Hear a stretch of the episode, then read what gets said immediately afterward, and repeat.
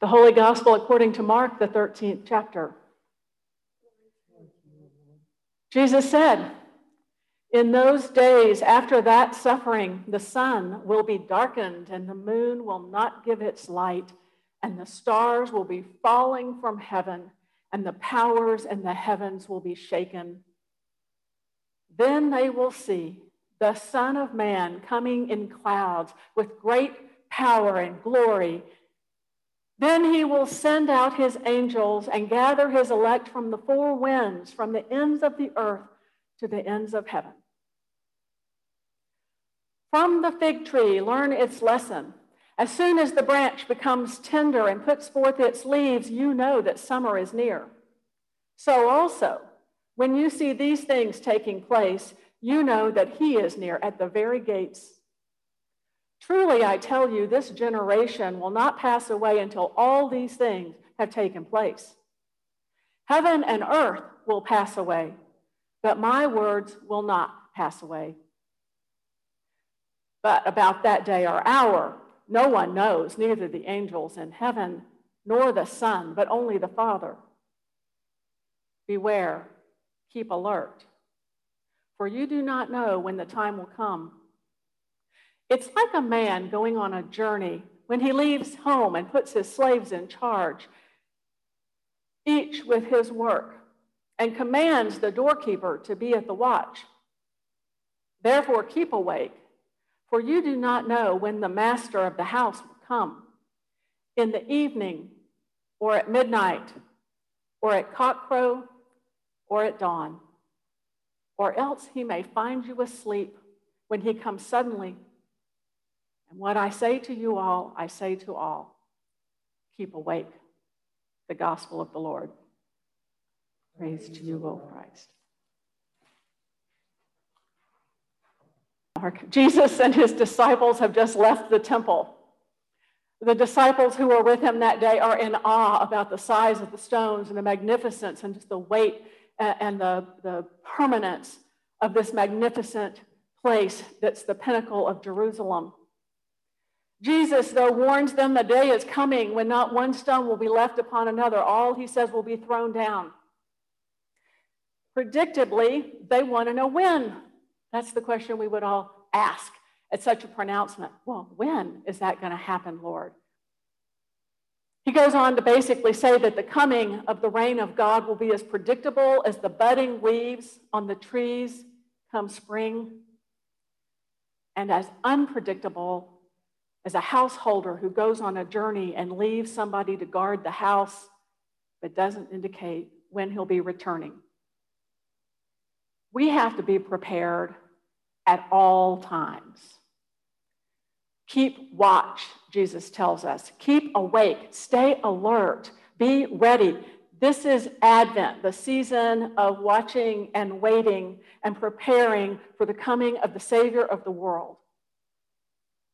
Except that while the first disciples are hearing from Jesus about mind-blowing magnitude and unpredictability in the, in the coming and breaking of the reign of God, we instead are setting up our Advent wreaths and our calendars and preparing to count down to a very predictable Christmas on December the twenty-fifth.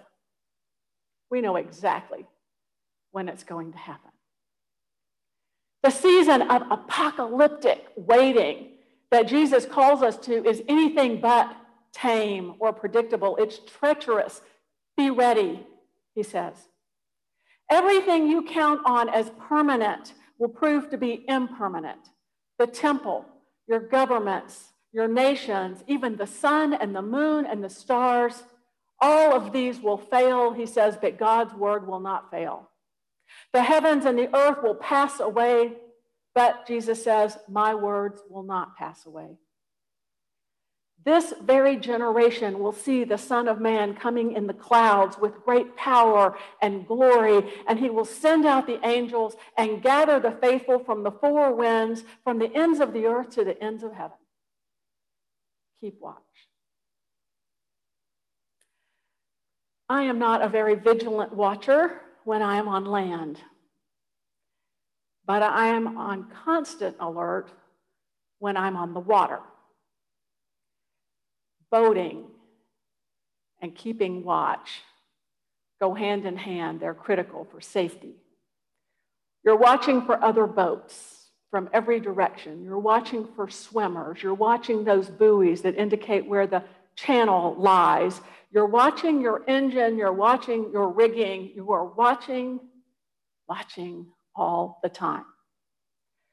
You have to constantly read the water, looking for those ripples that indicate where currents and winds converge over submerged sandbars, or those little V-shaped ripples in a stream that let you know that there's a submerged log ready to harpoon you if you're unsuspecting. In the same way that Kansas farmers read the skies and the insects and the winds and the wildlife for clues about changes in the weather. Except, Jesus says, the clues are going to be a lot bigger. Expect the unexpected. It's going to happen. Be vigilant. Be prepared. Be filled with watchful endurance. It's more urgent, it's more strident, it's more exciting than anything we do to prepare for Christmas, far beyond an Advent calendar or a wreath. But he's not calling us to prepare for Christmas. He's calling us to prepare for a radically new life. It's anything but tame. It's treacherous. Be ready, Jesus says. Everything you count on as permanent will become impermanent. The temple, the governments, the nations, the sun, the moon, the stars, all of these will fail, but my word will not fail, says the Lord. Keep watch.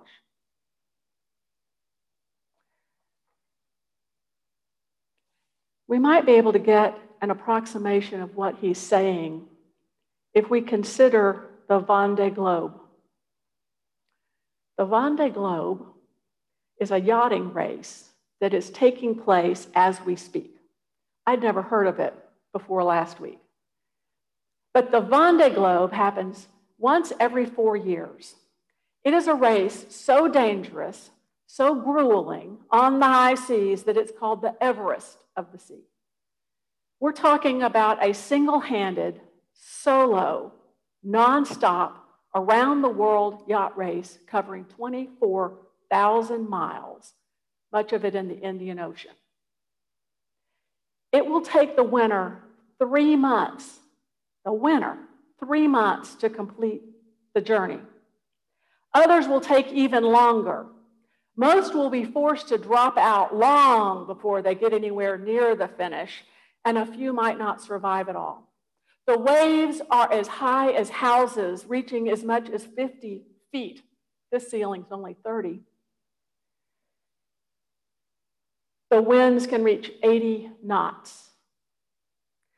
Solo sailing means keeping constant watch, sleeping in snippets, sometimes twenty minutes at a time, day after day, month after month, trying to remember to eat. It means making repairs en route. It means monitoring your equipment all the time, trying not to slam into sleeping whales or icebergs or trawlers or the fifteen thousand shipping containers that fall off of ships every year and land and bob in the ocean. Masts will snap, rudders will get smashed, boats will capsize in the waves, and then there are the storms and the impenetrable fog. Solo, no stopping, no hands-on assistance. Those are the rules. Only one phone call a day to a team back on land, eleven people, and maybe a spouse or some other loved one in life. Solo doesn't mean unsupported after all. I found some uh, words of wisdom from a yachtsman, Conrad Humphreys, who learned to cope with the isolation back in two thousand four, two thousand five on the Vendée Globe. His wisdom comes from working in team environments where everyone plays a part and everybody draws strength from the other. It seemed to me appropriate for Advent and COVID nineteen. He says, during the Vendée Globe, his rudder broke four hundred miles west of Cape Town in the race. He said, It was, he collided with a, an unidentified floating object. He'll never know what, what caused the damage. He thought the race was over, but he talked to his team back on land, and working remotely, they came up with a workable solution to keep him in the race, and they gave him the strength, he says. They gave me the strength to believe. They gave me the strength to believe that I could make the repairs and rejoin the race, which he did. He says, don't underestimate your ability to keep others, I mean, to help give others the self-belief that they can get through otherwise isolated challenges. Do not underestimate your ability to give others the self-belief they need to get through challenges. He says, prior to the rudder breaking, and for the most part, uh, the trip down the Atlantic, he was battling constant, often self-critical voices in his head. He said, I've heard that lots of athletes suffer from this. He said, it can be a positive effect. It can drive you harder, but it can also, um, it can also tear you down. He said, people who are isolated need to learn to praise their own achievements and give themselves a pat on the back. I think that's true for all of us as well.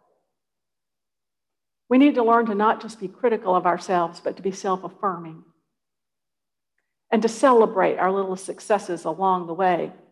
And if you're supporting somebody from a distance, try to imagine what they might be going through, he says. A virtual hug may be a lifeline for somebody cut off from the world. So true.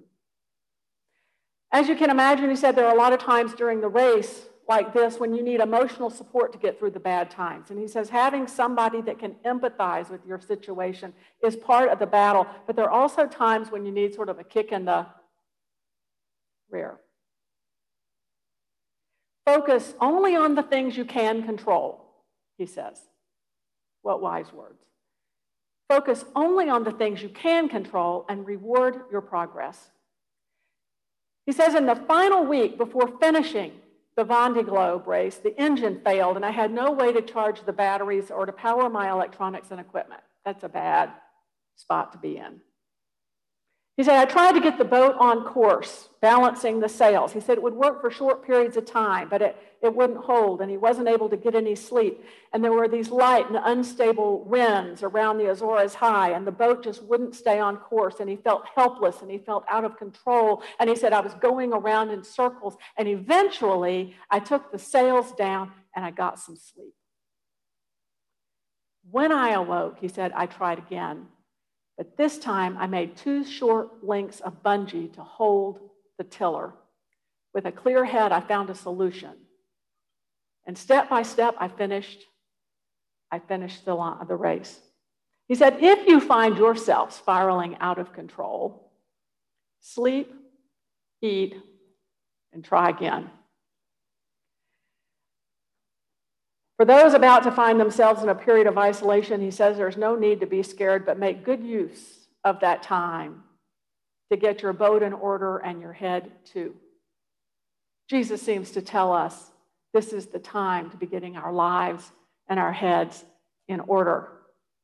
This is the time to anticipate what's coming ahead and to be prepared, to be meticulous, to plan for what we might need on the journey. Especially important is to establish a routine, time for resting, time for maintenance, time for strategy. Make the environment safe as much as you can. Have enough provisions to get through the next few days. Maybe, he said, even cook a couple of meals ahead so when you're scrambling in an emergency, you're not worrying about how you're going to feed yourself. Plan your maintenance schedules. Check and double check everything is running as it should. Don't put off maintenance ever. Take it moment by moment, embrace the journey. It occurred to me that the Vendée and other races and the race that we run in our lives is not so much about the destination. Jesus doesn't say even when the destination is coming. It's about the living, not the finish line. In two thousand twelve, there was a woman competing in the Vendée Globe. Her name is Samantha Davies. She contacts the race office to report that her boat has dismasted. That's pretty bad when your mast breaks off of your sailboat. It's not good. They reported to the press, Davies is not injured. She is safe inside the boat with all the watertight doors closed. She is monitoring. That means watching. Watching, watching the situation, and she does not require assistance. She is wearing her survival suit and has safety equipment at hand. Jesus would say, this is Advent, and every day of the rest of your life. It's easy to become complacent. Don't. He said, it's going to be easy to put your trust in the wrong things.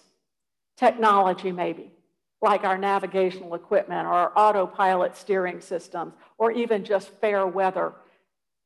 And to let our guard down, Jesus says, don't. All these things will pass away, but my words, he says, will not pass away. Trust in God. Beware the false prophets. Stay alert. We may not know when it is to come, but we know who is to come. In another few months, the Vendée Globe contestants will arrive at their destination. And as the boats sail into the harbor, you can guarantee there will be flags flying and crowds cheering and champagne corks popping.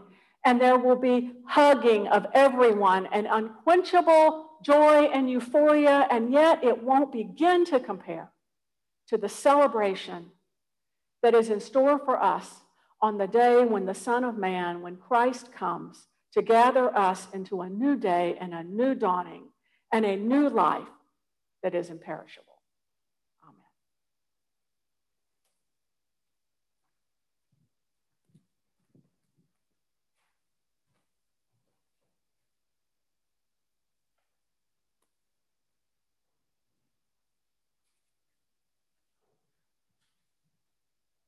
At this time, we have a hymn that we're going to ask those of you present to just be contemplative and enjoy the words and meditate on that, but we won't be singing here today, and those at home are, will receive the words and be able to join them.